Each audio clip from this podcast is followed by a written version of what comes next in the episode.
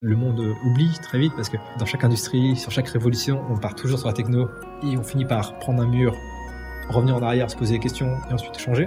Parce qu'on pense qu'aller vite dans la techno, c'est un avantage compétitif. Mais aller vite, potentiel, enfin, tu vois, quand tu vas vite, tu peux arriver le premier. Mais l'objectif, c'est pas être le first in class. L'objectif, c'est d'être le best in class. Et donc, pour être le meilleur, il faut que tu prennes le temps de faire ta stratégie. Aujourd'hui, on va parler de transformation digitale, euh, et en particulier transformation digitale euh, bah, des laboratoires pharmaceutiques, parce que je suis avec David. Salut David. Euh, merci, merci d'avoir accepté mon invitation. Et, et ce qui me fait très plaisir, c'est que tu m'as dit, tu as envie de parler de tout, no bullshit. alors vraiment, j'ai hâte de faire cet épisode. on va parler du coup, ben, à la fois de la transformation digitale, mais du point de vue des des pharma. Donc tu vas expliquer un petit peu tout ça, ton rôle, euh, qu'est-ce que qu'est-ce que ça veut dire, puisque c'est un terme un peu un peu flou. Je pense qu'on peut aussi l'entendre et pas vraiment euh, pas vraiment savoir ce qu'il y a ce qu'il y, a derrière. Donc qu'est-ce qui rentre dedans, qu'est-ce qui rentre pas dedans? Euh, on va parler de digital therapeutics. C'est un sujet, enfin c'est un mot aussi qu'on emploie beaucoup, pareil. Je sais que tu as, des avis assez tranchés là-dessus, donc j'ai envie d'avoir ton, ton, avis.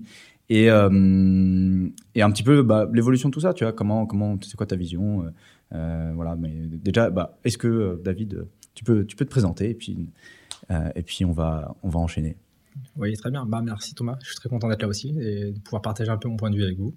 Donc, moi, je suis David Elvira. Je suis à la base titulaire d'un doctorat en physique fondamentale. J'ai fait ma thèse sur les états quantiques de la matière. Euh, après cette petite thèse, j'ai décidé de faire un petit. tu dis ça naturellement comme si c'était bah, c'est très facile en fait. oui, oui, tu sais, c'est quand tu l'as fait pendant très longtemps et que c'est passé, tu tu le digères comme euh, c'est basique. Ok, ok. Bon, on, va, on, va, entendre euh, euh, doctorat et quantique et on, on, je sais pas, on va pas peut-être pas explorer ça tout de suite parce que je pense qu'on va faire un épisode entier dessus. Mais ah je, serais, je, serais, ravi d'en discuter, d'autant que le prix Nobel l'année dernière était sur ces sujets-là. Donc bon voilà, on pourra en discuter à notre occasion. À notre occasion, ouais. Donc après ce, ce petit doctorat, j'ai ouvert un restaurant pendant un an. Donc j'ai géré des gens, un petit restaurant où on a fait des, des sushis à Nantes. Donc voilà. Après ce restaurant, je suis allé dans une start-up très petite qui s'appelait Netatmo. Donc quand je suis arrivé, on était une dizaine, une grosse dizaine. Mhm. On a travaillé sur différents produits, donc euh, des stations météo, des thermostats. Donc moi j'ai participé à la conception de pas mal de ces produits-là, donc à la fois d'un point de vue mécanique, s'assurer euh, de la physique de ces différents produits, d'un point de vue algorithmique où j'ai codé certains algos avec euh, des équipes. Mm. Et puis on a travaillé dans la startup comme ça pendant 4 ans pour, pour que je, la quitte au bout de 4 ans. Et on est à peu près 200 personnes à l'arrivée. Et j'ai rejoint Ipsen pour travailler sur la transformation numérique de la pharma. Donc quand je suis arrivé chez Ipsen, c'était un peu flou parce que même la personne qui m'a recruté savait pas trop ce que ça voulait dire. euh, et j'ai fait pas mal d'entretiens, il savait pas où me positionner dans l'organisation, pourquoi, pourquoi pas. Et on a, c'est un long process, euh, une dizaine d'entretiens, pas mal de mois. Hmm. Et puis finalement, je suis arrivé et on a un peu travaillé ensemble pour construire ce poste ensemble. Et alors, euh, quand même, c'est, tu dis ça très naturellement, mais je pense que euh, c'est un parcours quand même. j'ai envie de dire peut-être le mot atypique, mais en tout cas super super intéressant. Donc, euh, doctorat, monter un restaurant, euh, start-up sur des, bah, plus des enjeux de, d'énergie, puis de. Voilà, de, D'ailleurs, je crois que j'ai un thermostat d'état de point chez moi. Voilà, bah, tu vois, on avait travaillé sur la vraie transformation, pour moi, ce qu'on appelle la vraie transformation numérique, mais on en reviendra, c'est par exemple sur le thermostat, c'est le paradigme. Quand tu mets 18 degrés à 18 heures, en fait, tous les thermostats du monde démarrent à 18 heures Hmm. Et si ta maison il fait 14 degrés, bah, tu auras 14 degrés à 18h. Et tu auras tes 18 degrés plus tard. Là où on a travaillé avec Netatmo, c'est se dire, en fait, non, c'est pas ce que veulent les gens, en fait. Ce que veulent vraiment les gens, c'est qu'à 18h, quand ils rentrent du travail, la température idéale soit atteinte. Donc, on a hmm. travaillé sur des algos pour savoir à quelle heure fallait démarrer la chaudière, hmm. pour que quand tu arrives chez toi à 18h, tu aies la bonne température. Hmm. Et c'est ça qui est important aussi pour nous. Donc, quand on fait de la transformation, quand on veut venir apporter de la technologie aux gens, c'est pas de la technologie pour la technologie, mais c'est de la technologie pour leur apporter quelque chose, qualité de vie, etc. Donc, c'est ça qui est vraiment important. Mais alors, comment tu en passes de euh, des thermostats à euh, Ipsen euh, D'ailleurs, tu peux, tu peux donner quelques, quelques chiffres sur Ipsen pour qu'on se rende compte des aires thérapeutiques un petit peu Bien sûr, Ipsen, c'est une, une biopharma française, à peu près. On a à peu près 4500 dans le monde. Hmm. on est la troisième pharma en France. On fait à peu près un peu moins de 3 milliards de chiffre d'affaires dans l'année. Et on travaille sur trois aires thérapeutiques principales, l'oncologie, les neurosciences et les maladies rares. Et euh, l'enjeu fort d'Ipsen, c'est vraiment de travailler sur les conditions assez rares. Donc, tu vois, on va travailler même en oncologie sur des maladies assez euh, rares, etc. Et notre objectif, c'est d'aller travailler sur les unmet needs, donc ce qu'on appelle unmet need médical. Donc, c'est là où il y a peu de solutions thérapeutiques, où les solutions thérapeutiques ne sont pas clairement identifié. Ok, donc vraiment du, du, nouveau, de, de l'exploratoire, plus de... bah, on essaye au maximum d'apporter des thérapies qui permettent vraiment d'apporter un bénéfice aux patients. Ok. Et donc, euh, donc toi, c'est en quelle année à peu près où tu as, Je rejoins Ipsen en 2016. 2016. septembre 2016. Et, et, du coup, comment ça se fait qu'en 2016, euh, on, euh, on dise, tiens... Euh, David, qui a fait des thermostats, je pense qu'il va être super pour faire la transformation digitale d'Ipsen. Qu'est-ce que qu'est-ce qu'on a en tête à cette époque-là quand on parle de transformation digitale? En fait, c'était l'époque où c'était un peu le buzz des objets connectés et donc on voulait tout connecter, tout et n'importe quoi. Et donc euh, à la base, on, voulait, on m'avait recruté pour travailler sur les injecteurs connectés parce qu'en fait, on a beaucoup de produits qui sont injectables hmm. et on s'était dit ah c'est trop génial, faut tout connecter. Donc euh, j'ai rejoint Epson pour connecter des devices. Hmm. Et malheureusement, on l'a pas fait. Enfin, très heureusement, on l'a pas fait, j'ai envie de dire. Mais quand, quand tu parles d'injecteur, c'est injecteur. C'est des seringues. Euh, pour injecter les produits. Et comme c'est des produits par exemple, on avait une hormone de croissance qui s'injecte tous les matins et tous les soirs pour les enfants. Mm. Bah donc c'est ce qu'on appelle un stylo, donc c'est un injecteur qui, qui, se réutilise avec des cartouches, etc. Donc l'idée c'était de se dire, ce stylo, est-ce qu'on peut le connecter pour avoir des informations sur l'injection des enfants, etc. Et en fait, quand je suis arrivé avec ce côté un peu transfo digital, je me suis dit, bah attendez, la question qu'on va se poser, c'est est-ce qu'ils en ont besoin en fait? Mm. Parce que nous, on a envie de le faire parce que ça fait joli sur le papier de se dire, ouais, on connecte un truc, euh, c'est cool, il y a du Bluetooth, on va avoir des données. Mm. Mais un, qu'est-ce qu'on va faire de ces données-là deux, est-ce que l'utilisateur en a vraiment besoin? Et trois, quelle est la valeur ajoutée qu'on va lui apporter pour qu'il ait envie de faire ce changement d'un stylo traditionnel à un, stylo euh, connecté? Et donc j'ai fait mon analyse et je suis arrivé en leur disant en fait, ce qu'ont besoin les gens, c'est pas un stylo connecté, c'est un stylo réfrigéré. Et donc, parce que le produit doit être mis au frigo. Et en fait, c'était ça la, le, vrai pain point, en fait, tu quand on revient. Comment tu l'as trouvé euh, euh, C'est quoi ce pain point, du coup? Bah, En fait, justement, c'est en passant, en discutant avec les mamans, avec les enfants, en relisant euh, des interviews, en écoutant des heures de, de, de d'interviews de patients, de situations de patients, en fait, mm. j'entendais ce, besoin toujours de se dire, en fait, ma problématique, c'est que le produit doit être réfrigéré. Le, stylo doit être mis au frigo à un moment. Mm. Et, donc, en fait, ils étaient stressés quand ils doivent partir en vacances. Ils sont stressés quand mmh. ils doivent sortir de chez eux.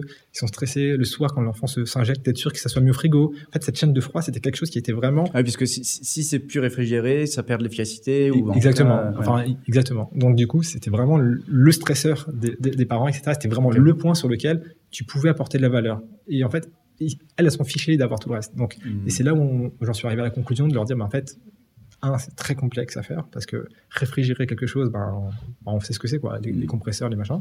Donc c'était compliqué. Alors on sait ce que c'est. Tout le monde ne sait pas ce que c'est. donc c'est comme un frigo. Donc imaginez-vous, il faut prendre un grand frigo, votre frigo, il faut le réduire à la taille d'un stylo euh, Bic.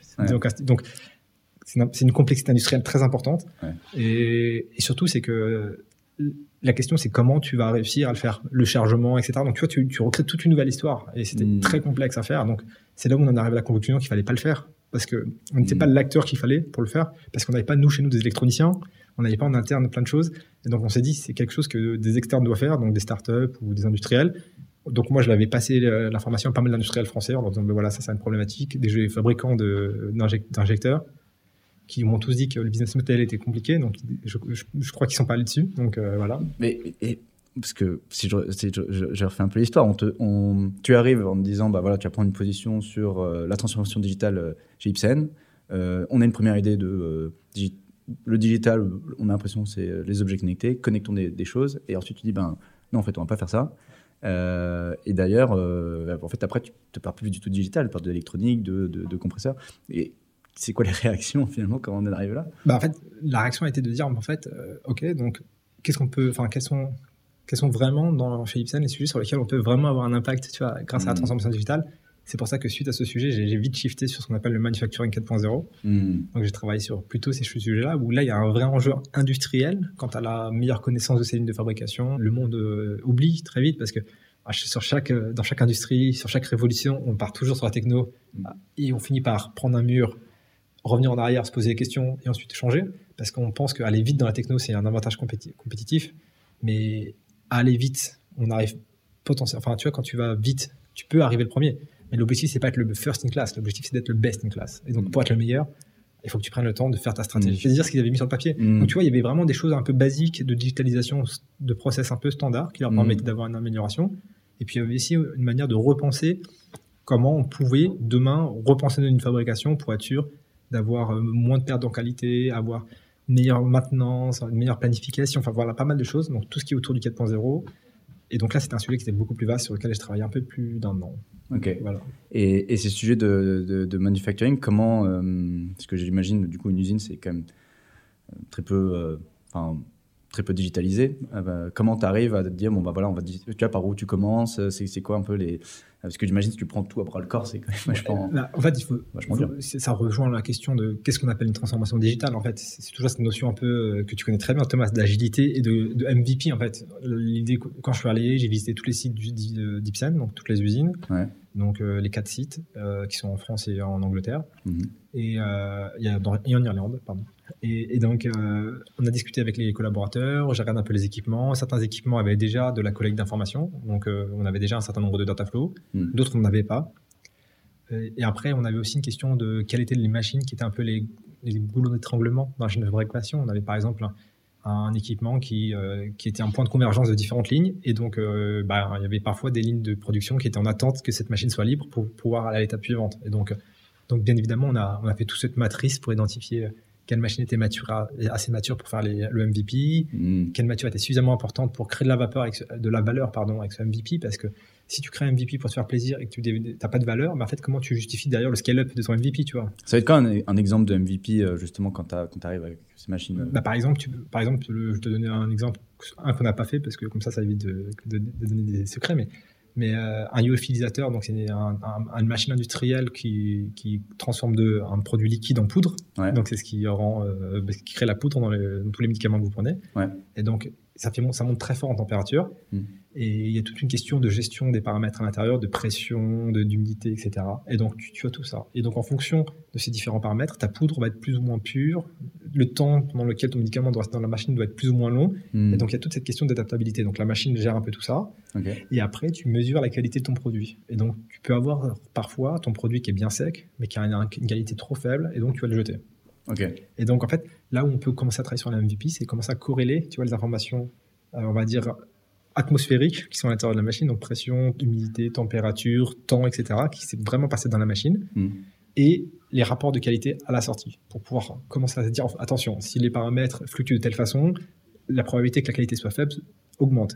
Hmm. Et après, tu, donc ça c'est la première chose que tu, constates. Après, tu as le niveau 2, c'est de dire, en fait, j'ai commencé à comprendre que si j'augmente un petit peu la température, un peu plus que prévu, bah, ça allait faire diminuer la pression, donc j'allais regagner en qualité. Donc, donc, du coup, tu peux adapter en temps réel, tu vois, tes paramètres critiques de ta machine pour t'assurer de toujours avoir à la sortie un produit de qualité et donc diminuer ton, les produits que tu mets à la poubelle ou que tu mets en quarantaine, etc. Donc, donc tu vois, tu as différents liens comme ça. Et après, tu vas arriver jusqu'à la fin de la planification qui va te dire même, je commence à travailler sur tous ces paramètres-là pour organiser mes lots pour que les lots qui ont besoin des mêmes atmosphères, on va dire, à l'intérieur de la machine, soient faits à la chaîne. Hmm. Comme ça, en fait, tu gagnes du temps sur euh, les montées de pression, diminution de pression, augmentation de température, parce que ta machine est déjà prête.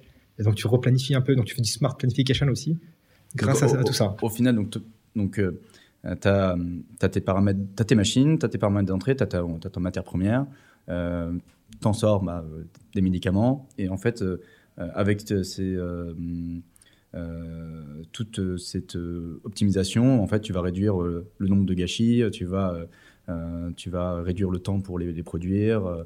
Est-ce que tu regardes aussi, je ne sais pas, l'énergie, le coût Exactement, ce que je dire. Donc, donc, dans le MVP, non, parce que tu ne peux pas regarder tous les paramètres, sinon c'est plus un MVP, tu vois. Donc, on pourra peut-être définir un MVP ensemble après, dans la transfert digital, mais hmm. donc on va commencer par se dire quelle est ton, vraiment ton, ta valeur la plus importante. Donc là, en l'occurrence, quand tu fabriques quelque chose, c'est le produit que tu fabriques qui est le plus important. Donc c'était le niveau de qualité qui était le, pour nous le facteur important numéro un et qui a été le clé, la clé du, de la succès du MVP.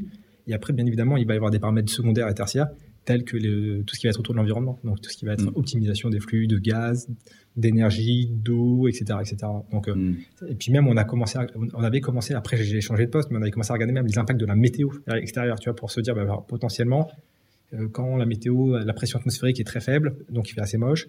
Bah, en fait, nous, on a besoin peut-être de mettre moins d'énergie pour maintenir une pression plus faible. Parce que tu vois, il y a, le delta est moins important, etc. Donc, on avait commencé à regarder aussi, à faire les corrélations de météo pour se dire qu'on pourrait aussi faire de la planification avec la météo pour encore diminuer notre empreinte carbone, hmm. carbone pardon, parce que c'est hmm. très important pour nous aussi d'avoir un impact positif. Donc on, travaille sur tous ces leviers en même temps, mais on ne peut pas tout faire en même temps. Donc on, tu vois, il a fallu qu'on classifie par un niveau d'importance pour être sûr de montrer la valeur pour pouvoir aller au niveau d'après. Donc moi, j'ai su aller arriver personnellement jusqu'au MVP. Et après, à la fin du MVP, j'ai changé de position Et, justement, le, après MVP, euh, euh, parce que c'est souvent, on entend souvent du coup ce terme MVP, Minimum Viable Product. Donc vraiment, c'est quoi le, plus petit scope que je peux faire de mon produit pour qu'il apporte de la valeur? Euh, donc on en parle très souvent de, ces MVP et on parle assez peu des étapes d'après. je pense ben, ce, proof of concept, on parle aussi de, POC, euh, euh, pour qu'ensuite il, il s'intègre dans, euh, pour qu'il change le, tu vois, le métier, pour qu'il ait l'impact sur le long terme, qu'il soit pérenne, etc. Il y a pas mal de, il y a pas mal de challenges aussi à, à, à affronter. Est-ce que tu as des, tu peux, ouais, as des, expériences à me partager là-dessus? Bien sûr. Donc, je vais me permettre de faire un petit point pour t'expliquer ce que c'est la vraie digital transformation, la vraie transformation digitale, pardon, en ah, français. en fait, en fait, souvent, pourquoi on n'en parle pas beaucoup de ces étapes d'après, c'est parce que en fait, on est obstiné par le MVP et par qu'est-ce qu'on veut produire sur MVP. On n'a pas la hmm. big picture. Tu vois, on n'a pas pris le temps nécessaire de prendre ce recul et réfléchir à là où on veut aller et comment on emmène l'entreprise avec nous. Parce que nous, on va être des acteurs du changement, mais on ne sera pas les seuls acteurs du changement. Tu sais, dans une entreprise, il y a beaucoup de choses. Donc, il faut que tu comprennes que la transformation digitale, c'est trois piliers importants. Ça va être les process, parce qu'en fait, quand tu vas venir impacter quelque chose, une machine, comme je viens de te parler, en fait, je vais impacter des process, et donc il faut que j'en prenne compte, parce que euh, les gens ont l'habitude de suivre des process. Donc, donc voilà. Tu changes le métier des gens. Exactement. Mm. Puis tu as aussi une question de mindset. Ça, c'est le deuxième pilier très important, les people. En fait, on appelle ça people, mindset, comme vous voulez. Mais l'idée, c'est vraiment de se dire que les gens, ils, sont, ils ont une vision, ils ont un métier, ils font quelque chose depuis très longtemps. Et toi, tu viens leur dire, je connais rien à ton métier, je suis pas expert, mais je vais t'expliquer que tu peux faire différemment. Et donc, mm. en fait, il faut à la fois prendre le temps d'expliquer, il faut prendre le temps de les accompagner et de faire ce travail de change management qui est très important parce que il faut qu'ils prennent conscience que tu n'es pas là pour leur dire comment faire, parce que tu n'es pas l'expert, mais tu es là pour les aider à mieux faire. Et que, mm. donc, du coup, ce que tu attends d'eux, c'est de comprendre ce qu'ils font pour que tu puisses les emmener ailleurs. Et ensuite, le dernier pilier, c'est la technologie. Et donc, tu vois, et si je devais mettre des pourcentages, moi, personnellement, ma vision, c'est 50% les people, tu vois, le change management, l'accompagnement, la préparation au changement, tu vois, 30%, 40% les process, parce que c'est très important de penser entreprise et comment ce que je vais faire va s'intégrer directement dans l'entreprise, hmm. et 10% la techno. Hmm. Et donc, pourquoi on parle souvent que de MVP dans l'industrie? Uniquement pour moi, hein, de ma vision personnelle, c'est de dire c'est qu'on se focus sur ces 10% de technologie, on fonce dans la techno, on fonce dans la solution et on prend pas en compte tout le reste. Et donc du coup, quand on arrive au MVP, on n'a pas pensé au process, on n'a pas pensé au people. Hmm. Donc notre MVP n'est pas adopté, donc il met à la poubelle, hmm. donc il n'est pas ce qu'il est. Hmm. Donc si on veut que ce soit un succès, il faut préparer le scale-up avant même de faire le MVP. Et donc tu fais tout ce plan de change management, etc. Et donc c'est toujours comme ça qu'il faut travailler. Donc je vais te donner un autre exemple sur euh, un de mes derniers projets. J'ai commencé le change management en juin 2019. En juin 2019, j'ai commencé l'implémentation du projet vraiment techniquement en novembre 2021. Ok. Tu vois, plus de deux ans après, parce que c'était un vrai, un vrai sujet de transformation très important dans l'entreprise. Des process, des people, de tout.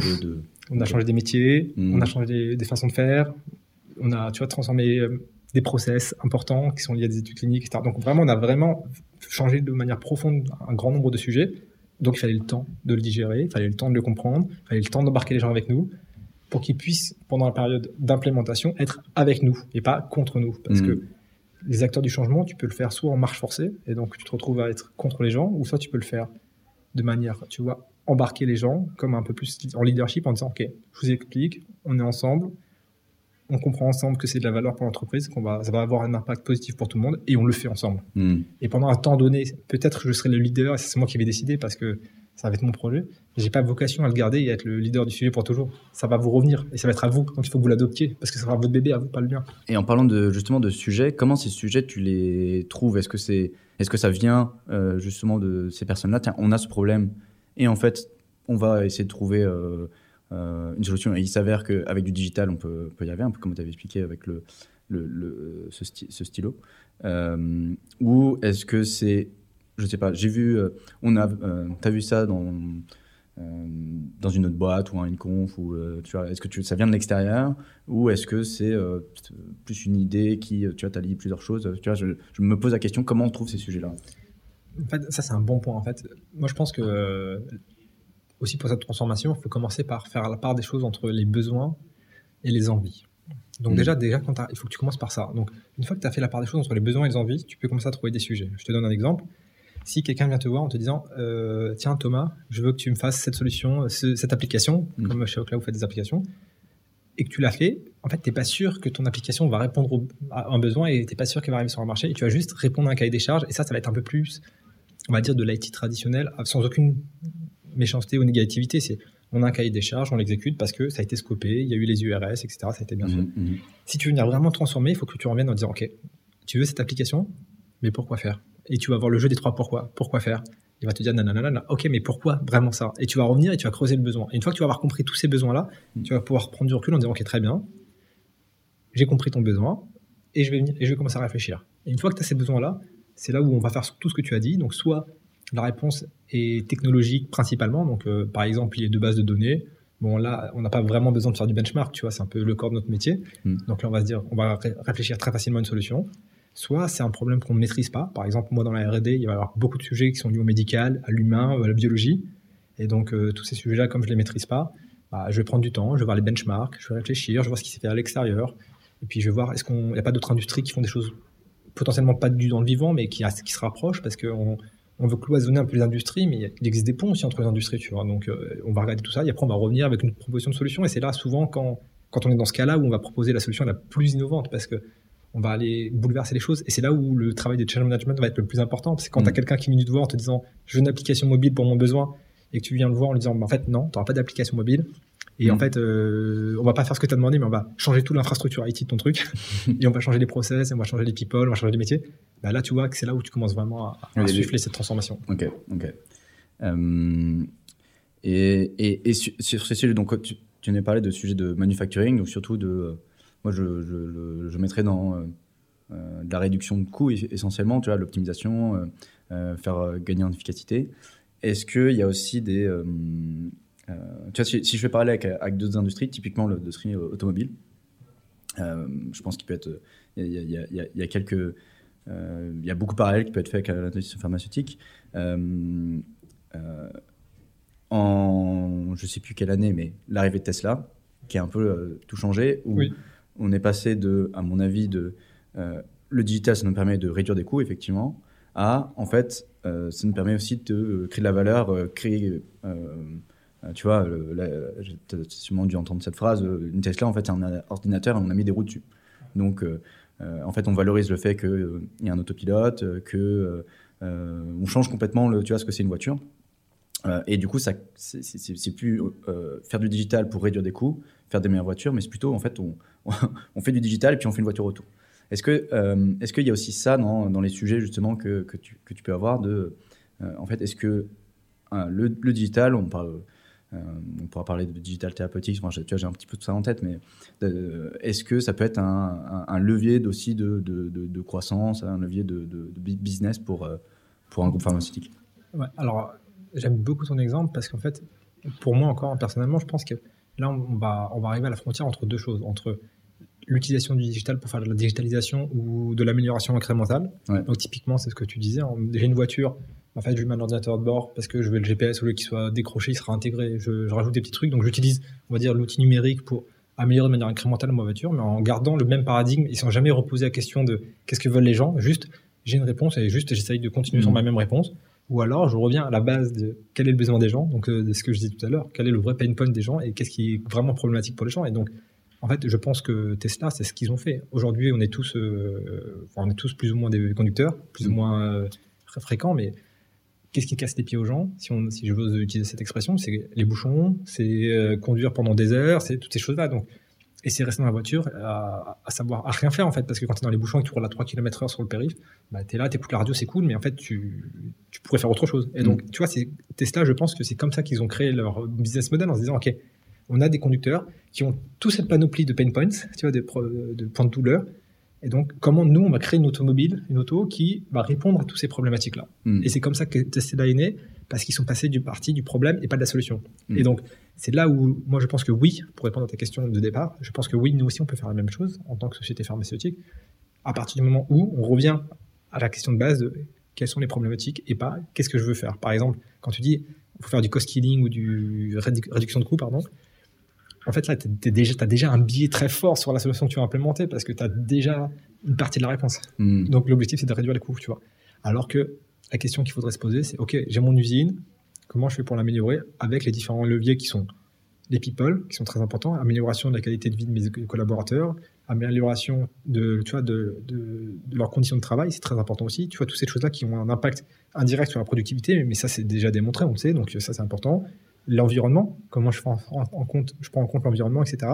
Donc, tu vas avoir tous tes pain points qui vont se positionner, et c'est là où tu vas pouvoir commencer à créer une pré-transformation en te disant, bah voilà, mon usine de demain, parce que le, temps du manufacturing, c'est un temps long. Hein. Mm. Construire une usine, ça prend des années. Hein. Mm. Donc, sur ton temps long, tu vas te dire mm. mon objectif à 10 ans, c'est d'avoir une usine comme ça, qui répond à tous mes pain points, etc. Donc, comme Tesla, à 10 ans. Mais j'ai commencé petit comme ça. Donc, et on va venir de manière euh, tu vois, incrémentale. On va faire le MVP sur une ligne existante, sur une petite machine existante. Puis on va commencer à incrémenter jusqu'au jour où on aura atteint un niveau de maturité qui va nous permettre de construire une nouvelle usine ou une nouvelle ligne de fabrication qui sera totalement 4.0 Mm. et qui va prendre en compte tout ça et qui sera la Tesla de, la manufacturing. Mm, mm. Et, euh, et, est-ce que dans. Euh, tu, tu parles de le conducteur. Donc le conducteur ici, ce serait euh, ben, la personne qui travaille sur la ligne de production, celui qui pilote peut-être l'usine. est-ce qu'il y a aussi. est-ce que le conducteur, ça peut être aussi. Bon, je tire vraiment la métaphore, hein, mais est-ce que ça peut être le patient? Est-ce que ça peut être le prescripteur? Est-ce que euh, et, selon toi, c'est quoi euh, euh, Est-ce que, est -ce que Ipsen a pour rôle de construire une, Tesla pour aussi le prescripteur, pour le patient? Je vais peut-être un peu trop loin dans la métaphore. Non, ah, non, non, mais c'est non, mais c'est intéressant. En fait, mais le point là où, là où tu, tu, je pense que tu pointes un autre sujet très important, c'est de savoir pour qui on fait les sujets. En fait, mm. en fait, il faut, il faut pas se tromper. Et c'est aussi pour ça que, tu vois, nous, en tant que transformateurs, on, est parfois un peu décrit dans l'entreprise parce que moi, en fait, mon seul donneur d'ordre, c'est le end user. Hmm. C'est pas la hiérarchie.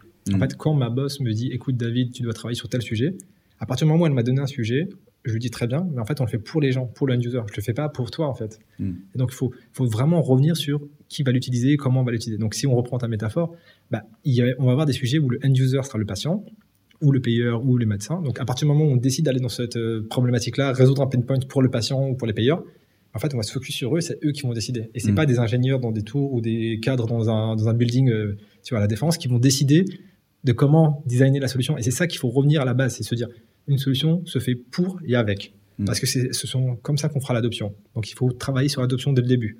Et donc avoir une bonne idée, c'est cool, mais avoir une bonne idée qui est utilisée, c'est mieux. Mm. Donc voilà, ça c'est important. Ouais. Et, et, et du coup, euh, si on prend la transformation digitale, non plus juste de, de mais plutôt de, tu vois, de, du système plutôt de santé euh, de manière, de manière générale, euh, si, tu vois, pour, pour, pour toi, finalement, le, c'est quoi l'enjeu digital de, ou le rôle du digital dans, dans cette transformation du système dans sa globalité? Qu'est-ce qui, qu'est-ce qui, d'ailleurs, toi, tu es arrivé en 2016, 2016, hein. on parlait beaucoup d'IoT, donc on dit tiens, on va mettre de l'IoT partout et ça va, ça, on va transformer le système de, santé grâce à l'IoT.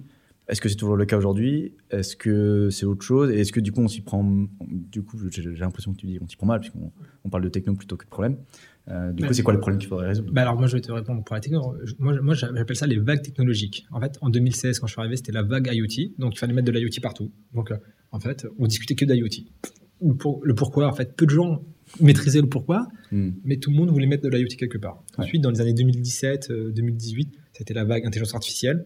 Alors là, je pense que tu connais bien cette vague-là. Alors là, tout le monde disait l'intelligence artificielle va révolutionner la santé, machin, tout va changer, il n'y aura plus de radiologues. Enfin, je me rappelle cette vague-là où il y avait une super hype sur l'intelligence artificielle. Après, 2018-2019, la hype digital therapeutics. Ah, demain, la santé sera numérique ou elle ne sera pas, il n'y aura plus de maladies, etc. 2023 aujourd'hui, oh, ChatGPT va défoncer tout le monde. Donc en fait, tu vois, tu es toujours sur la techno, la techno, mm. la techno, la techno. En fait, les gens ont ce prisme-là. Pourquoi? Parce que la techno, c'est un peu, euh, on va dire, la vitrine, la vitrine des choses. Mm. Si maintenant on, est, on travaille de manière rétrospective, on est en 2023, est-ce que la IoT a bouleversé le monde de la santé? Non il y a eu des améliorations, bien évidemment, oui, on a eu beaucoup. Par exemple, je pense au diabète, qui a pu profiter d'un certain nombre de dispositifs connectés pour euh, la mesure en temps réel de l'insuline, etc., euh, de la, glycémie, pardon, mm, mm. avec des injecteurs. Donc oui, ça a profité. Ça a été une amélioration incrémentale de dispositifs qui étaient déjà. Ça n'a pas transformé la vie des patients, mais c'est une amélioration. Et donc c'est très très bien que ça soit fait comme ça. Et c'est bien de savoir prendre, de savoir faire la part des choses. Et tu as énormément de projets aussi qui sont vautrés. Par exemple, je me rappelle du partenariat Verily Google sur des lentilles connectées pour le diabète. Mhm. Je ne sais pas si vous en rappelez. Non, j'ai pas entendu parler. Donc voilà. Et ben en fait, voilà, c'était censé être une lentille connectée, euh, tu vois, IoT, qui permettait aux diabétiques de faire une mesure instantanée de leur glycémie via euh, un certain nombre de biomarqueurs dans l'œil, qui n'a jamais vu le jour, tu vois. Parce qu'en fait, c'était parti, tu vois, bien en tête sur on va faire une lentille connectée, machin. Donc voilà. Et donc l'IoT a permis un certain nombre d'améliorations, j'en suis conscient et je dis oui, ça n'a pas bouleversé et transformé de manière significative. Hmm. Et on pourrait faire la même chose sur les, toutes les vagues que je t'ai citées. Est-ce que l'intelligence artificielle a bouleversé le monde de la santé? Non. Est-ce que ça l'a amélioré? Oui, bien sûr que oui. Aujourd'hui, on a de plus en plus d'algorithmes et, et, ça commence beaucoup maintenant, mais on a de plus en plus d'algorithmes qui commencent à être vraiment sympas, qui permettent euh, de faire de l'aide à la décision. T'as un, as un exemple en tête, euh, un truc qui justement tu t'es dit tiens c'est marrant. Euh, J'en ai entendu parler en 2018 et puis là aujourd'hui maintenant en fait on voit vraiment un truc qui marche. Bah ouais, moi je pense que l'imagerie, tu vois, c'est quelque chose sur lequel on, en fait on, en parlait beaucoup, que ça allait bouleverser. On est passé du on va tuer les radios, enfin on va tuer, pardon, on va remplacer les radiologues ou toutes les personnes qui font de l'imagerie par l'intelligence artificielle. Ouais. On est vachement redescendu en se disant non finalement l'intelligence artificielle va plutôt assister ces personnes-là pour les aider à faire de la prise de décision. Donc elle va pouvoir filtrer, on va dire que dans les radios, euh, bon, je connais pas les ratios parfaitement, mais tu vois, on va dire que par exemple, l'intelligence artificielle va filtrer 80% des, images parce que ça sera facile. La prise de décision, c'est facile, c'est oui, non, oui, non. Et puis comme ça, ça va permettre de libérer du temps aux praticiens pour se consacrer sur les cas compliqués, donc sur les 10% de radio ou d'imagerie pour lesquels, bah, effectivement, il y a un truc un peu différent, tu vois, il faut qu'il se, qu'il se casse un peu la tête. Et en fait, et je pense que c'est là où il faut aussi qu'on se qu'on, réfléchisse. Et si tu en reviens à ce que je disais tout à l'heure sur la transfo, en fait, si on avait repensé à la problématique depuis la problématique en se disant, les radiologues ou les personnes qui font l'analyse d'images ont beaucoup d'images parce qu'il n'y a pas beaucoup de personnes à regarder et donc potentiellement ils passent le même temps sur toutes les images alors qu'il y en a qui sont faciles, il y en a qui sont pas faciles. Mm. Comment ils pourraient libérer du temps humain pour passer plus de temps sur les cas compliqués, pour pouvoir plus brainstormer, tu vois, là on aurait pu réfléchir à une vraie transfo et pas se dire bien en tête, on va sur une techno. Et alors comment comment comment t'en arrives à, à, trouver ces sujets, euh, tu vois, ces, ces, problèmes, puisque le, euh, tu vois, moi je suis, je suis pas radiologue mais j'aimerais bien les aider. Euh, euh, effectivement, euh, en tant qu'ingénieur, je connais plutôt les technos que je connais vraiment les problèmes. Euh, et de l'autre côté, tu vois, le radiologue, ben, il connaît ses problèmes, mais il va pas forcément connaître les moyens pour les, les réseaux, il connaît pas forcément ces, ces, technos-là. Tu vois, j'ai l'impression qu'il y, a un peu de monde, il y a un gouffre et il faut, aller d'un dans l'autre. Comment concrètement on fait pour éviter de d'avoir cette approche techno-push, de vraiment se partir du problème Comment on commence, tu vois? Alors, mais Super question. Moi, je pense que c'est pour ça qu'il y a des, des, nouveaux métiers qui sont créés, et comme le, comme le mien et comme l'équipe qu'on a essayé de monter, hein, mais je suis pas seul, hein, mais on a plusieurs. Moi, mon rôle maintenant, c'est de faire ce qu'on appelle la digital transformation, la transformation digitale en français, pardon, mm. de la R&D et des fonctions internes d'Ipsen. Donc, euh, tu vois, j'ai beaucoup plus, un scope un peu plus grand et avec un gros focus sur la R&D. Et donc, comment on fait ça? En fait, c'est que avec mon équipe, en fait, on passe un temps important à comprendre. Mm. Et en fait, c'est la différence entre celui qui va faire c'est celui qui va designer. En fait, moi, ce que je veux, c'est passer du temps à discuter avec les équipes, comprendre leurs problématiques, écouter leur journée, voir leur journée, tu vois. Donc, je fais des, des user journées, hmm. tu vois, d'un médecin, d'un pharmacien, d'un chimiste, tu vois, tu fais les journées et tu commences à en faire un deuxième, puis tu commences à réfléchir, puis tu commences à comprendre, puis tu vois, en fait, en discutant, il y a des points qui vont sortir, en fait, qui vont être highlightés. Et c'est là où toi, tu vas te dire, sans lui demander, est-ce que c'est un problème? Parce que si tu lui demandes, euh, tu biaises en fait. Tu vois, la mm. question va biaiser la réponse. Tu vois, c'est un peu mm. comme en méca quantique. Quand tu fais une mesure, ça projette l'état. On, en parle de quantique. bah oui, mais, bah oui, mais parce que en fait, c'est exactement pareil. En fait, quand, tu, quand, en, mécanique quantique, faire une mesure, ça projette ton état quantique sur ton mesure, sur ton appareil de mesure, donc tu l'as biaisé. Et donc là, c'est pareil dans la vraie vie. En fait, si tu discutes avec les gens et que tu leur poses des questions en leur demandant c'est quoi ton problème, etc., et que tu commences à les mettre dans des situations stressantes ou tu vois de de réflexion sur un point particulier, ils vont te répondre sur ce point-là. Hmm. Par contre, si tu ne leur poses pas la question de problème de quel est ton pain point, mais tu es plutôt en train de les écouter et tu fais leur journée et tu commences à, mettre en lumière toi-même des choses et tu viens les voir en disant écoute, ben voilà, moi j'ai compris ça de ta journée, donc tu fais ça, tu fais ça, tu fais ça, tu fais ça. Et je pense que là où tu passes beaucoup de temps, par exemple, tu passes beaucoup de temps sur l'étape B, disons ça, et, et, et c'est pas, pas une grande valeur ajoutée dans ton travail parce que toi, ta valeur ajoutée est plutôt sur D ou E, par exemple. Et eh ben, hmm. Moi, je te propose de t'aider sur la partie B en faisant et là, tu as commencé à réfléchir à des solutions et tu viens le voir avec j'ai identifié ton problème, tu demandes une validation du problème, tu vois. Et en fait, tu n'es pas là en train de lui demander. Tu l'as identifié toi, tu lui dis voilà, j'ai identifié ça, est-ce que tu est-ce qu'on est d'accord? Et là, généralement, si tu as bien fait ton travail, dans 95% des cas, on me dit bah ah ouais, effectivement.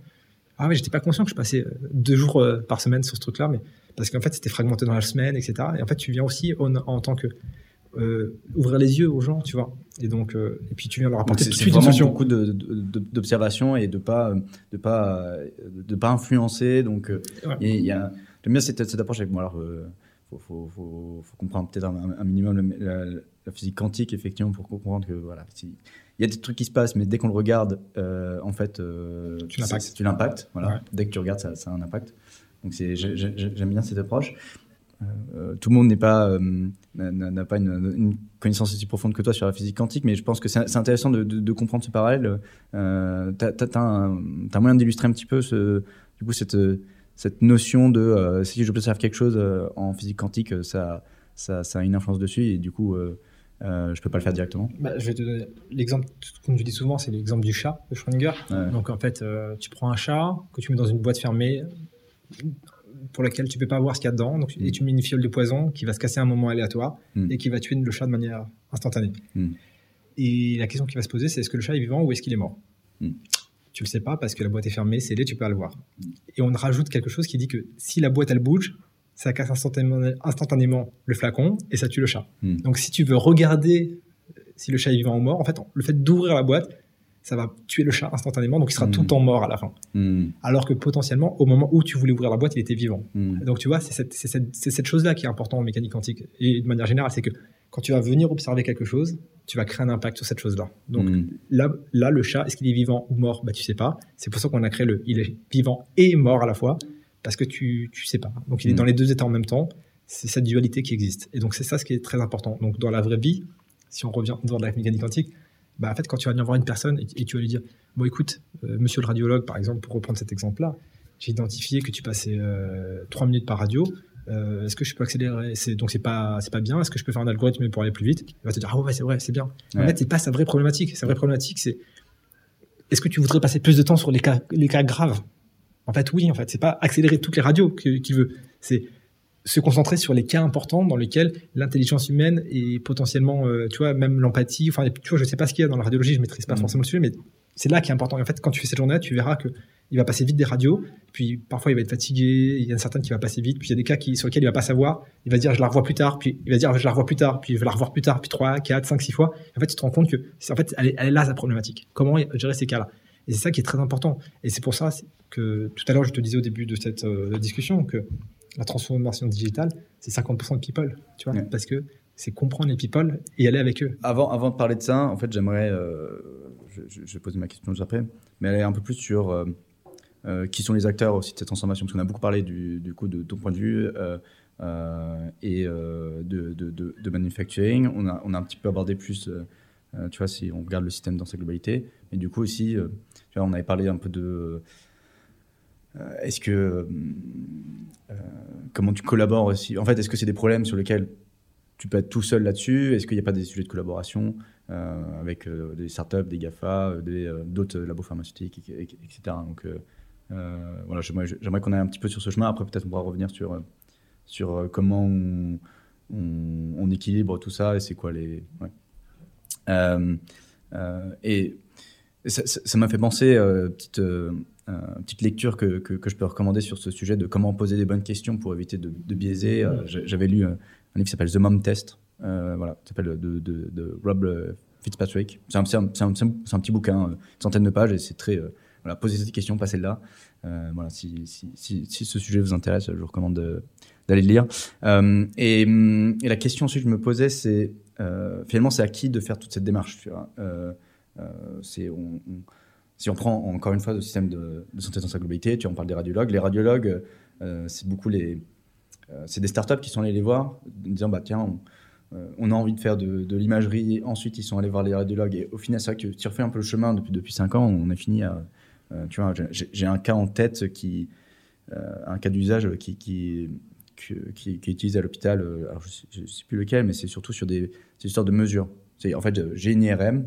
Euh, plutôt de dire il y a un cancer, il n'y a pas un cancer, je vais plutôt, euh, je dois, pour déterminer s'il y a un cancer, je dois mesurer en fait euh, le, taille de ce nodule et faire cette mesure, c'est assez chiant. Faut prendre, voilà, tu prends ta souris, tu, tu très, ben ça, cette mesure peut être faite automatiquement. Et en fait, me suis rendu compte effectivement en faisant ce chemin-là que c'était ça qui était intéressant. mais au final, c'est des, des, startups qui sont arrivées à ce, constat-là.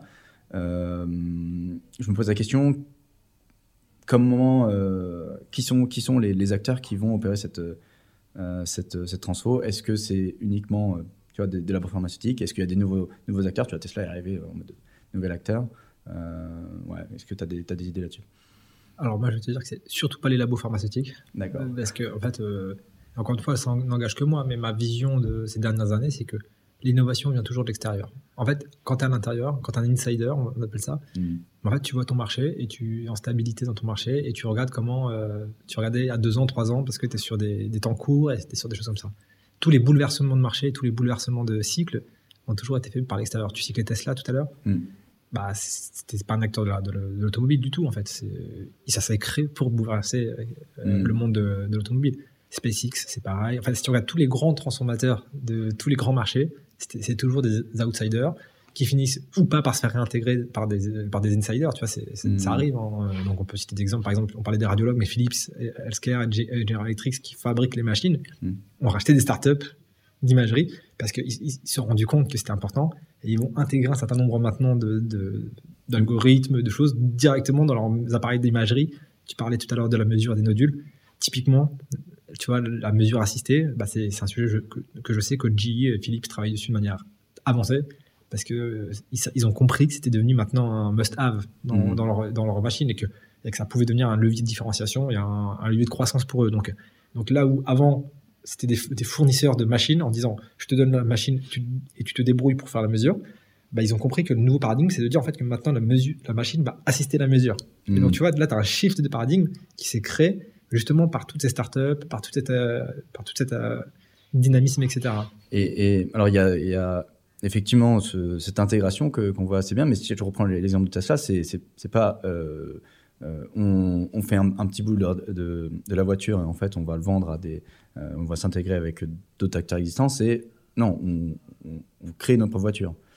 Est-ce que tu penses que la même chose peut arriver pour des labos pharma de dire, tu vas en parler de thérapie digitale, donc c'est donc ces applications qui sont euh, pas juste un, moyen d'accompagner un traitement existant, c'est le traitement, c'est un, médicament numérique. Est-ce que demain, en fait, euh, donc on avait parlé de Pierre Thérapeutique, qui était une des premières aux US, alors qu'elle je crois qu'il va pas très bien, donc j'aimerais bien avoir ton avis là-dessus. Mais est-ce que peut-être celle-là ne marchait pas, mais peut-être qu'il y en aura d'autres qui vont arriver en étant, bah, en fait, on est un labo pharmaceutique entièrement numérique. On vend, c'est des médicaments numériques, tu vois, à la même manière que ça. Tu crois ou tu crois pas? Alors moi, à, alors, à court terme, je crois pas du tout. Vraiment pas du tout, parce que, en fait, encore une fois, cette vision, moi, moi ma perception personnelle, donc j'engage, ça n'engage que moi et pas, mon, pas, pas mais c'est, on a voulu aller dans les digital therapeutics pour la techno. Hmm. Et en fait, tu vois, aujourd'hui, on repart, si on reprend tout mon discours, on, travaille, on discute ensemble depuis une demi-heure, mais la question, c'est les people, le end user le patient. En fait, de quoi a besoin le patient? Est-ce que le patient a besoin d'une solution numérique, oui ou non? Hmm. Et en fait, pour répondre à cette question, la question qu'il faut se poser à la base, c'est quelle est la problématique du patient? Donc, tu pourras me répondre, il est malade, il veut aller mieux. Oui, il veut aller mieux. Est-ce qu'un patient veut aller mieux à tout prix? Il est presque prêt à tout pour aller mieux? Bah, La réponse est parfois non, parfois oui, ça dépend. Tu vois Donc, en fait, hmm. tu vois, c'est un problème très complexe à laquelle on a voulu appliquer une réponse simple. Hmm. À un problème complexe, on ne peut pas répondre à une réponse simple. Donc ça, c'est le premier point que je veux te partager. Et la deuxième chose, c'est que, en fait, dans un marché avec une inertie ultra régulée, comme le, comme le milieu de la santé, ce qui est très bien, et je suis très content qu'il soit très régulé. Hein. donc, tu vois, je fais pas partie des gens qui disent qu'il faut déréguler le, ou un peu être plus souple sur le marché de la santé, parce qu'on rigole pas avec la santé, il faut être sûr d'avoir des garde-fous, parce que sinon c'est la porte ouverte à tout et n'importe quoi. Hmm. Cependant, tu vois, je pense aussi qu'il faut qu'on travaille avec les agences. Donc, tu vois, le travail de change management, on parlait, tout à l'heure on parlait de change management. En fait, quand tu fais du, quand es pharma, quand tu vends des solutions pour les patients, en fait, tu fais pas du B2C, tu, tu vends pas aux patients le médicament, en fait. Hmm. Tu vois, en gros, tu, tu, fais du B2B2C, en fait, tu vends le médicament au patient, mais c'est le médecin qui va le prescrire. Et le médecin va le prescrire parce qu'il a une autorisation. Et donc, en fait, dans ton travail de change management, si tu veux que ton patient ait accès à ta solution, qu'elle soit numérique ou chimique, en fait, tu dois suivre tout le process. Donc, c'est ce qu'on fait depuis des années pour le médicament. Donc, euh, il y a les études cliniques, il y a les agences réglementaires, etc. Pour pouvoir, tu vois, construire une assise scientifique robuste sur le médicament pour démontrer qu'il y a une plus-value pour le patient de le prendre. Les digital therapeutics, on, est, on est parti en se disant on va faire une solution digitale, on va collecter la donnée et l'intelligence artificielle va faire le reste. Je caricature un petit peu le trait, mais en gros, si tu regardes Pierre Therapeutics et toutes les solutions qui sont faites, c'est un peu ça que ça a été fait. Mhm. On va collecter la donnée, on va mouliner tout ça et on va créer de la valeur. ça peut avoir un impact sur le patient? La réponse est oui, j'en suis convaincu.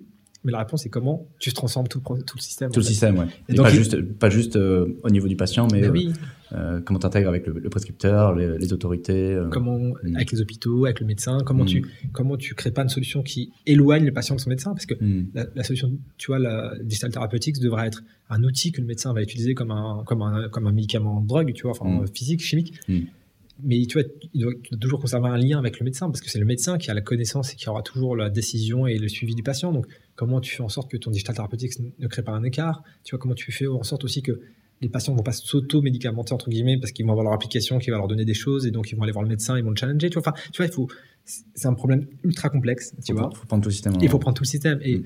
Et, et c'est pour ça que je, je, te dis que j'y crois pas à court terme, parce que en fait, on a taclé sur, le, sur la partie technologique encore, mais tu vois, le monde euh, oublie très vite parce que ah, sur chaque, euh, dans chaque industrie, sur chaque révolution, on part toujours sur la techno hmm. et on finit par prendre un mur, revenir en arrière, se poser des questions et ensuite changer, parce qu'on pense qu'aller vite dans la techno, c'est un avantage compétitif, mais aller vite, on arrive potentiellement. Enfin, tu vois, quand tu vas vite, tu peux arriver le premier. Mais l'objectif, c'est pas être le first in class. L'objectif, c'est d'être le best in class. Et donc, mm. pour être le meilleur, il faut que tu prennes le temps de faire ta stratégie. Et donc, je pense que c'est là où il faut vraiment que les, entreprises du digital therapeutics travaillent, donc avec les régulateurs. Tu vois, moi, par exemple, je pense qu'il faut aller voir l'EMA, il faut aller travailler avec les, agences de, régulation du médicament, mm. etc., Et je te cite un exemple qui est la preuve que le digital therapeutics ne va pas marcher à court terme. C'est le Health Data Hub. Tu vois, le Health Data Hub a quand même, était quand même censé être une brique importante de cet univers digital numérique. tu, peux, tu peux nous rappeler un petit peu ce qui s'est passé avec le, le Je pense que tout le monde n'a pas forcément en tête. en, fait, en fait, ce qui s'est passé, pour faire simple, avec le LSData, ça part d'une bonne idée, mais, mais sans réalité encore. Tu vois, l'idée, c'était de se dire, on va créer un espace numérique euh, au niveau français mhm. qui va permettre d'agréger toutes les données euh, de santé des patients et on va pouvoir les joindre entre elles grâce à des clés d'appariement. Et donc, donc, si un patient était dans plusieurs hôpitaux différents, on va pouvoir lier toutes ces données pour avoir la patient journée en intégralité. Hmm. Sur le papier, c'est cool. Franchement, sur le papier, c'est génial. Hmm. Cependant, on n'a pas pensé à plein de sujets comme pourquoi, pourquoi faire. Donc, ils ont fait pas mal d'appels à projets, peu de gens pour en, candidater, etc. Puis après, on n'a pas pensé à toutes les contraintes non plus réglementaires. Tu vois, le GDPR, etc. Euh, le cloud souverain, etc. Donc, on a eu le problématique de Microsoft, que, ça a été un big, euh, un big buzz parce qu'ils avaient choisi Microsoft avec un cloud provider qui avait un data center en dehors de l'Union européenne. Enfin, donc, donc, tu vois, on s'est engouffré dans la partie technologique sans penser à comment la NSM va aller, aller, aller réagir, à réagir etc., Donc je pense que le Health Data c'est une superbe idée. Donc je pense que c'est quelque chose qu'il faut faire, tu vois, la clusterisation des informations, parce que c'est pour le bien commun. Et je pense que l'État doit s'en saisir, je pense que des acteurs doivent s'en saisir. Cependant, je pense qu'il faut revenir à la base du problème, c'est se dire le pourquoi on veut le faire, quelle est la valeur qu'on veut le faire, et commencer petit, en se disant, ok, très bien, bah, faisons petit, commençons, faisons MVP, regardons comment ça fonctionne, regardons comment les agences réglementaires réagissent, regardons comment les hôpitaux réagissent, etc. Parce que le Data Hub, son deuxième problème, c'est que les hôpitaux n'ont jamais déversé leurs données dedans. Hmm. Donc le Data Hub, aujourd'hui, il a que les données de la sécurité sociale. Hmm. Et que tu pouvais déjà avoir en dehors de Data Hub. Donc tu vois, il n'y a pas de plus-value. Il n'y a pas de plus-value. Donc c'est ça qui est important. Hmm. Pourquoi je le fais? Quelle est la valeur que je veux créer? Quelle est mon adoption? Et, ça va changer la vie de qui? C'est ça qui est important.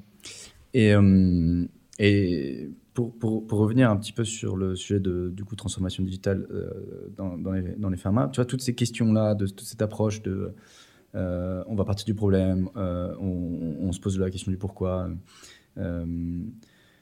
Aujourd'hui, qui qui se pose ces questions? Tu vois qui quel, quel profil aussi tu as parce que tu, donc toi, tu, es arrivé, tu t'es posé ces questions-là, euh, mais euh, c'est un grand groupe. Euh, il y a des groupes encore, euh, aussi encore plus grands, donc qui doivent amener toute cette, toute cette transformation, faire beaucoup de change management par le people. Tu vas pas le faire tout seul. non. du coup, ma, ma, question, c'est qui, qui le fait tu vois, quel, quel profil? Est-ce que ça veut dire que il faut former des, des, des, soit des métiers qui existent déjà en interne pour qu'ils il passe à ce, ce, ce mindset-là Est-ce que tu vas euh, euh, recruter des gens en, externe qui, euh, qui ne connaissent pas forcément le monde de la pharma, mais qui vont, qui vont apporter quelque chose de nouveau? Par qui commencer tu vois, comment, comment tu gères un peu tout ce, recrutement pour bah, faire de ta transformation digitale quelque chose qui, prenne, et si c'est pas juste un, un, test local, tu vois? Alors ça, c'est une super question. alors moi, je vais te répondre en deux temps. La première chose, c'est que ça doit être une vraie volonté d'entreprise. Parce qu'en fait, tu vois, ça va être, c'est un combat la transformation, en fait, de manière générale, que ce mm. soit digital ou pas digital, dès que tu fais la transformation, c'est un peu un combat parce que tu vas devoir amener les gens quelque part où ils veulent pas forcément aller. Donc, ça va être un, combat dans le sens où ça va prendre de l'énergie, ça va prendre de la force, il va falloir le faire. Donc, donc il faut, il faut le faire. Et donc, pour pouvoir avoir, on va dire, la légitimité de mener ce combat-là, il faut que ce soit clairement une stratégie d'entreprise et que ce soit clairement sponsorisé par le, par le ciel, donc le COMEX et les membres du haut, pour y arriver. C'est la première chose. La deuxième chose, c'est qu'il faut que tu aies les moyens de tes ambitions. Donc, souvent, ce qui s'est passé, c'est qu'il y, avait soit des sociétés qui communiquaient beaucoup et qui faisaient pas beaucoup. Mmh. Soit il y avait des, sujets, des sociétés qui partaient dans tous les sens parce que comme ils n'avaient pas de sponsorship, ils faisaient plein de petits projets partout, etc. Donc ce qu'il faut, c'est vraiment recadrer.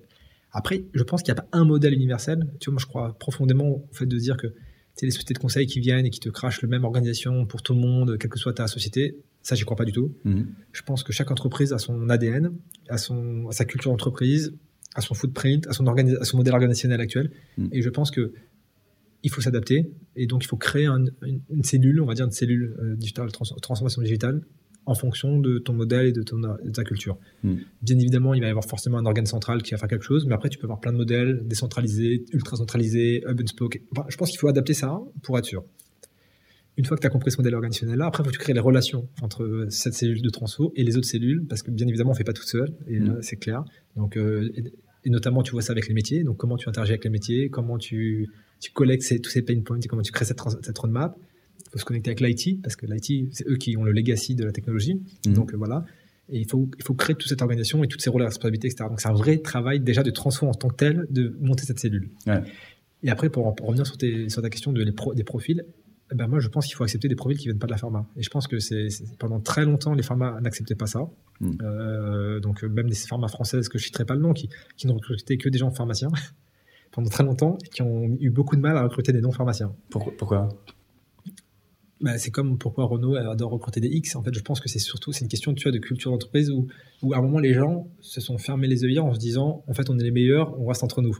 Je caricature un petit peu le trait, mais, hmm. c'est ce côté un peu de penser que euh, ton diplôme va régir toute ta vie. Tu vois, euh, moi je suis, tu vois, je suis persuadé que ton diplôme a un impact sur ta vie. Oui, ça te permet de construire tes fondations. Oui, mais c'est pas ce qui régit toute ta vie. Tu vois, aujourd'hui, tu vois, et, moi je le revendique assez fortement. Aujourd'hui, moi, mon doctorat m'a énormément servi à construire plein de choses. Tu vois, j'arrive à en, tirer profit.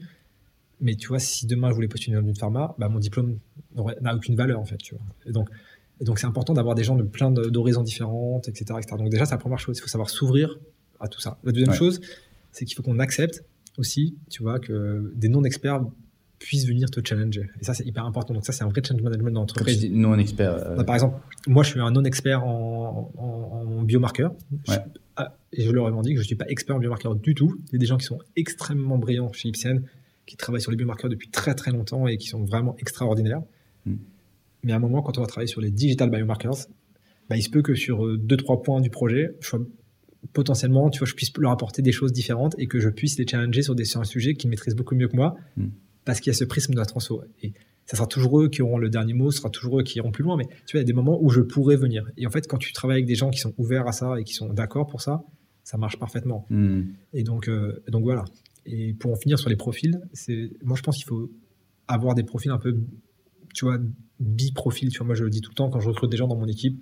Moi, je veux toujours des gens qui ont deux casquettes. Moi, je, comme je travaille sur la transfo de la R&D, je veux des gens qui ont une casquette scientifique donc qui ont tous fait un, cursus scientifique, qui ont fait de la science dans leur vie, tu vois. Mhm. Parce que comme je fais avec la R&D, c'est que des scientifiques, donc il y a quand même une, tu vois, une géométrie mentale euh, qui est quand même euh, assez scientifique, assez carré. Avoir, le même, euh, les mêmes, le même discours, avoir le même langage. Ouais, tu vois, scientifique, hypothèse, thèse, synthèse, machin. Mhm. bref, les scientifiques, voilà, c'est un peu mieux, ça aide dans le langage et dans le relationnel. Et puis avoir un, un, bagage digital important parce qu'on fait la transfo digitale pour pouvoir venir proposer des solutions. Donc, donc moi, je prends des doubles profils. Et puis, il y a des écoles qui commencent à faire ces doubles profils avec des compétences euh, un peu euh, biologie, un peu scientifique, puis un peu numérique. Tu vois, notamment, ben, on s'est rencontré à l'Ancentral Supélec aussi. Mm, mm. Tu vois, où ils ont commencé à créer une, filière sur ça. Mm. Normal Sup aussi le fait. Tu vois, il y a des écoles qui commencent à le faire. Donc, dans, je pense dans quelques années, on aura pas mal de profils disponibles sur le marché. Mais en attendant, il faut qu'on accepte de prendre des profils qui sont un peu atypiques, qui sont un peu différents, et puis un peu arrêter de regarder les écoles. Quoi. Ok. C'est très clair. Et euh, euh, sur, euh, est-ce que ça veut dire, si je,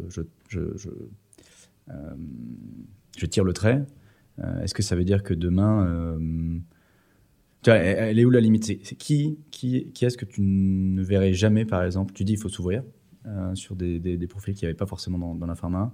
à l'inverse, qui est-ce qu'il n'y aura pas? Est-ce que demain, on aura des, il y aura des data scientists. Est-ce que demain, il y aura des euh, des designers UX UI euh, Est-ce qu'il y aura des experts en marketing? Enfin, tu vois, genre, je me, je me pose la question de elle, est où la frontière? Tu vois, on s'ouvre, on ouvre la frontière, mais euh, alors, alors, moi, je pense qu'il faut faire la, part des choses entre et c'est politiquement incorrect, mais il faut le faire la part des choses entre ceux qui vont faire la stratégie de transfo, donc ils seront là pour designer des solutions, et ceux qui seront là pour la faire. Ouais. Tu vois, d'un point de vue opérationnel. Mm. Donc tous les profils que tu m'as cités, de data scientist, les UX designers, les front-end développeurs, pour moi, et ça n'engage que moi, doivent être au service de la transfo, donc doivent mm. venir travailler pour les gens qui sont nos transformateurs. Donc tu auras mm. une équipe de transfo et une équipe d'opération. Donc ça, c'est hyper important. Et, cette équipe d'opération, tu n'es pas obligé de l'avoir en interne. Tu vois, il y a des, enfin, moi, je, moi, je travaille avec plein de partenaires externes qui ont cette capacité-là d'avoir plein de profils parce que en fonction de ta masse critique et en fonction de différents sujets, tu n'as pas forcément envie d'avoir tous les profils en interne. Ouais. Et, ça ça rejoint le point euh, que des, fameuses vagues. Tu te rappelles, tout à l'heure on parlait des vagues de techno. Tu vois, il y a un moment on disait les data scientists allaient prendre le pouvoir sur le monde parce qu'il fallait des data scientists partout, tout le monde devenait data scientist, etc., etc.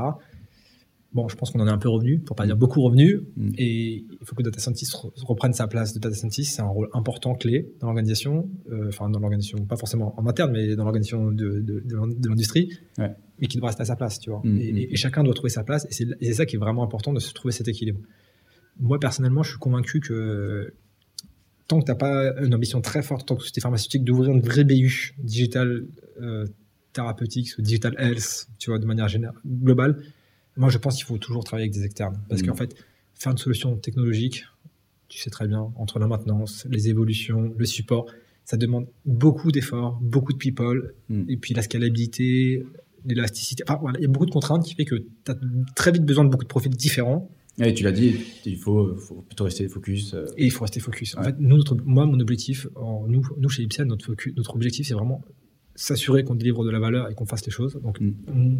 et on n'a pas forcément besoin de réinventer ce qui existe déjà très bien. Donc, quand on peut s'appuyer sur des partenaires qui le font très bien, moi, je suis très content de m'appuyer sur eux. Tu vois. Donc, euh, donc voilà.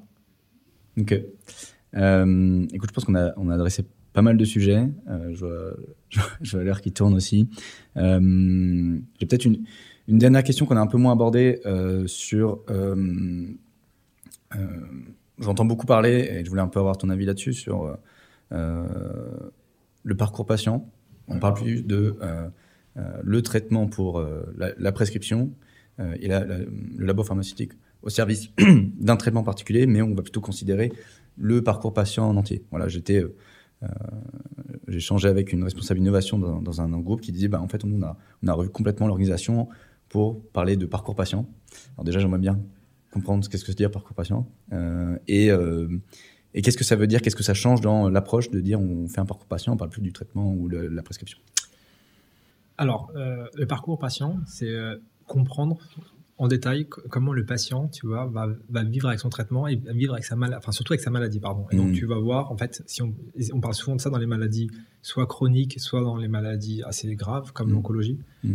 Et donc parce qu'il va y avoir une notion de ligne, une notion de phase dans le traitement, etc. Donc il va avoir le son traitement va évoluer au cours du temps. Et donc on va vraiment faire cette journée en se disant voilà, quelles sont les conditions qui fait que mon patient passe d'un modèle, d'un traitement A à un traitement B, pourquoi sa maladie passe d'un stade à un autre, etc. Donc tu vas vraiment écrire cette journée du patient et ensuite, tu vas pouvoir appliquer en dessous euh, les différentes thérapies qui vont répondre à cette, cette journée. Euh, pour répondre à ta question, moi, je pense qu'il faut faire attention entre les mots et les actes.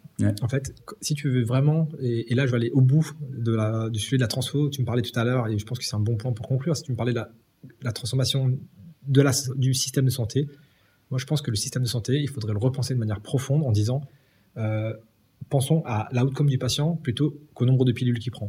Tu vois. En fait, l'idée, c'est d'être objectivé, non pas sur la quantité, mais sur l'efficacité. Et si tu disais au pharma, écoute, demain, ton prix, il sera pas sur le nombre de pilules à la pilule, mais il sera sur le traitement à l'année. Donc, tu crées, tu crées un ou traitement au mois ou à la semaine, ça dépend de la durée du traitement. Et ça va dépendre de l'outcome de ton patient. Donc, on va définir un outcome et tu auras un niveau de prix en fonction de l'outcome. Donc, si ton patient n'a pas répondu, tu seras zéro. Si par contre, il a très bien répondu, tu auras un prix énorme Mais nous, en tant que payeur, on sera très content si le patient a très bien répondu parce que ça veut dire qu'il va sortir du système de santé, ce qui sera guéri. Et donc, si tu repenses ce système-là sur l'efficacité, ça va aussi obliger les pharma à mieux stratifier les cohortes de population sur lesquelles ils vont vouloir appliquer leur traitement, parce qu'ils mmh. ne voudront plus que des patients qui ne répondent pas bien ou pas assez ou pas suffisamment à leur traitement prennent leurs médicaments puisqu'ils seront plus sur les volumes, mais ils seront sur l'efficacité. Et là, on parlera parcours patient parce que on aura beaucoup plus de partenariats entre les pharma parce qu'il y aura moins de compétition, parce qu'on se dira que en fait les médicaments sont plus ou moins complémentaires, ils répondent pas forcément pour les mêmes compétitions, et on, pourrait créer autre chose qui serait vraiment la santé de demain en disant en fait voilà, on a un patient, il a une maladie, comment on fait en sorte qu'il aille mieux? Toutes les pharma qui travaillent dans cette maladie, vous vous débrouillez, vous vous débrouillez, c'est up to you, mais à la fin je veux qu'il ait un outcome positif. Hmm. Si la note comme positif, vous partagerez la valeur. Si la hmm. note comme négatif, il y aura la valeur pour personne. Hmm. Et, là, tu vois, on est dans, dans un stade 3 de la transformation de la santé, c'est vraiment changer tout le paradigme. Et ça, c'est une vraie transformation. C'est pas juste améliorer un petit peu le parcours de santé ici et là. Et, et, je pense qu'on va y arriver. Et, tu penses qu'on va y arriver? Parce que ça paraît quand même assez énorme. On a toujours pensé à euh, la tarification à l'acte. Euh, oui, oui, mais c'est, euh, on a vu qu'à l'hôpital c'était un échec. je pense qu'on a vu que c'était un échec parce qu'en fait, on, en fait, on a, on a une vision mercantile de la santé plutôt qu'une vision, tu vois, valeur. Parce qu'en fait, il faut comprendre toute la partie valeur, enfin toute la partie macroéconomique d'un patient. En fait, un patient a un coût pour la. Euh, c'est moche de dire ça, mais, mais a un coût pour la société parce que tous les traitements qu'il prend, tous les actes médicaux, etc., c'est un coût pour la société, pour la sécurité sociale en France. Et donc la question, c'est comment un médicament va diminuer ce coût, en fait. Et donc en fait, on pourrait aussi se dire ça. Aujourd'hui, un patient maltraité coûte euh, X, donc disons 1000 pour, pour l'exemple. Ok. Ben, donc toi, pharma, moi, moi j'accepte qu'il me coûte, qu'il me coûte. Moi, j'aimerais faire des économies de 10%. Donc moi, je voudrais que ce patient me coûte 900. Mm. Ben, toi, ton médicament, euh, s'il me fait descendre mes coûts de 900 à 100, je suis prêt à te donner 800. Mm. Tu vois. Et en fait, on partage la valeur comme ça et on s'assure que ça diminue le coût sur le système de santé, parce qu'il faut aussi euh, penser de manière collective. Et en même temps, on partage la valeur parce que l'objectif, c'est quand même que le patient aille mieux. Et en fait, tu repenses vraiment tous tes liens entre tous tes, tous tes acteurs et tu crées vraiment un monde un peu plus euh, voilà moi c'est un peu utopique tu vas me dire bah, mais, on a le droit de rêver mais, mais, tu vois ça c'est une vraie transformation c'est pas mm. juste se dire on va mettre des données pour faire en sorte que euh, renforcer des outcomes moi je moi je crois pertinemment tu vois à, au, tu vois tu on parlait de digital therapeutics moi je crois beaucoup à tout ce qui va être thérapie personnalisée tu vois on se dit mm. en fait moi j'aimerais vraiment qu'on se dise demain peut-être que l'étape intermédiaire c'est de se dire demain en fait on va avoir des solutions digitales qui vont permettre tu vois, de mesurer un état de santé d'un patient et qui va déterminer quel est le meilleur traitement adapté. Et potentiellement, les traitements vont, vont fluctuer. Et donc, il va y avoir avec le, avec le médecin toujours tu vois, une adaptation des traitements et on n'aura plus des AMM qui seront un peu linéaires, mais on aura des AMM un peu fluctuantes parce qu'en fonction de l'évolution du patient, en fait, il va pouvoir euh, changer les doses des différentes thérapies, etc. Et on va vraiment commencer à avoir une solution qui va supporter le patient tout au long de sa vie et pas sur un tout petit bout parce que Aujourd'hui, en tant que société pharma, si, moi je faisais une solution pour un patient, je pourrais le faire que sur le moment où il prend mon médicament. Mmh, Mais mmh. comme on vient d'en discuter euh, dans les trois dernières minutes, là, c'est en fait, il prend plein de traitements, il a plein de lignes. Donc moi, je serais qu'un fragment de sa journée. Et donc, je vais pas lui demander de changer de solution digitale à chaque fois qu'il change de médicament, le pauvre. Tu vois. Donc il faut repenser ça de manière holistique. Et pourquoi les digital therapeutics n'y arrivent pas non plus? Parce que tu vois, la question c'est comment eux arrivent à vraiment supporter la patient journée de A à Z et apporter de la valeur au patient de manière significative, sachant qu'il va avoir une thérapie à côté. Et donc, quel est le lien entre la solution digitale et le médicament?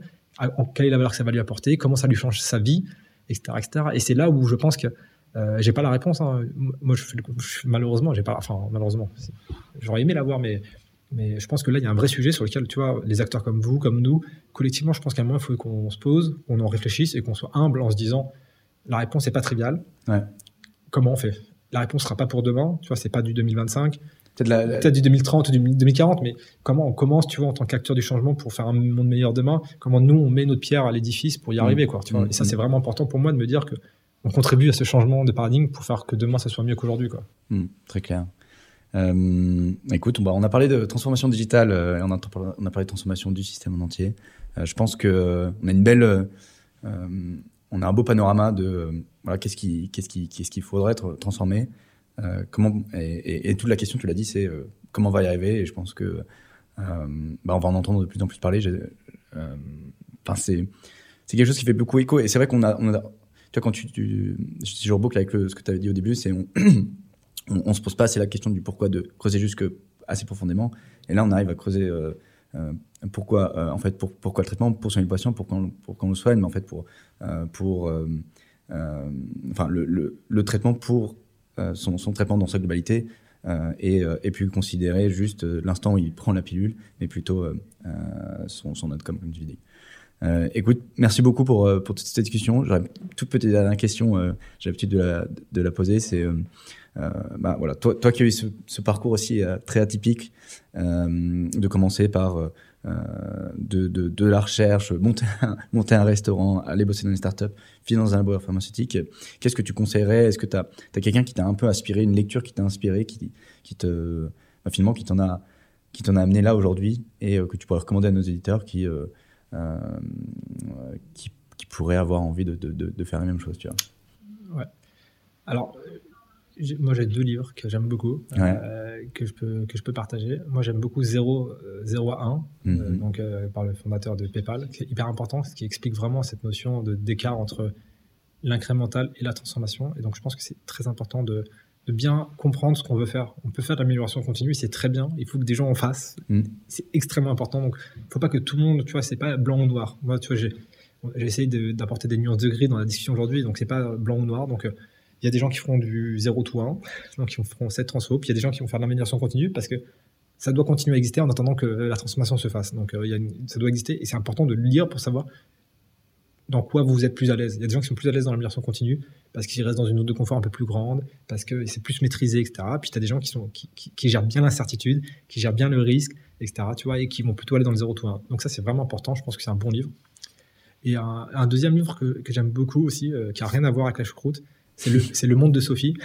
Ok. Euh, qui est un, livre, euh, tu vois, de, un peu de philo, qui hmm. permet de, de, vraiment comprendre un peu, en fait, dans ta réflexion de toi-même, de toi avec toi-même, de bien comprendre, en fait, avec quoi tu es à l'aise. En fait, souvent le problème, c'est de, on se, on se, focus sur nos hard skills, tu vois. Qu'est-ce que je sais faire? Qu'est-ce que je sais faire? En fait, c'est pas que ça. Il y a la question de qu'est-ce que j'aime faire et hmm. qu'est-ce que j'aimerais faire et qu'est-ce que je serais capable de faire. Hmm. Et donc, en fait, se positionner sur tout ça, ça permet aussi de réfléchir à ton parcours en te disant, en fait, un parcours n'est pas linéaire, un parcours se construit et un parcours se construit sans de volonté. Moi, j'ai essayé dans ma vie de me dire, tu vois, moi, j'avais depuis tout petit, j'ai envie de, de me dire que j'ai envie d'améliorer le monde, Hmm. C'est un rêve d'un petit enfant. Donc j'ai fait de la recherche en me disant, bah, en fait, on peut contribuer. Puis après, je me suis dit, mais pour améliorer le monde, en fait, il faut comprendre ce que veulent les gens. En fait, si tu comprends pas ce que veulent les gens, tu peux pas y arriver. Hmm. Parce que en fait, tu, tu, restes dans ta tour d'ivoire. En fait, tu crées hmm. de l'élite décorrélée du monde. Mais c'est pour ça que je suis parti faire un restaurant. Je me suis dit, mais en fait, euh, allons voir les gens. En fait, et la meilleure façon d'aller voir les gens, c'était d'avoir un métier, un, un rôle proche d'eux, tu vois, au quotidien. Et donc j'ai pu discuter avec énormément de gens tous les jours et tout. Donc c'est hyper important. Et après, je me suis dit, ok, maintenant, comment je fais pour être un acteur. Et donc, voilà, tu vois, c'est comme ça que j'ai constitué mon rôle. Et je me suis, j'ai, pas fait un plan à 10 ans, tu vois. Je, sais, si tu me poses la question de qu'est-ce que je ferai dans 5 ans, je n'en sais rien. Hmm. Même si tu me demandes qu'est-ce que je ferai en 2024, je te dirais, je sais rien. Tu vois. Hmm. Je pourrais te dire ce que je fais cette année. Voilà, parce que j'ai envie de contribuer, contribuer, continuer, mais on verra, tu vois, ce que, ce que, de quoi demain sera fait. Et en tout cas, je suis clair sur ce que j'aimerais faire, ce que je veux faire et ce que je ne veux pas faire. Et je pense que ça, c'est très important. Ok, bah, le monde de Sophie, je l'avais pas celui-là. Merci beaucoup, je vais me le noter. Euh, David, merci, merci infiniment. Merci, euh, merci pour l'échange. Euh, pour, pour, ceux qui nous écoutent, je vous invite à, vous inscrire au podcast pour ben, suivre les prochains. Et puis David, ben, on peut se dire à, à la prochaine. À la prochaine. Merci. Au revoir. Au revoir.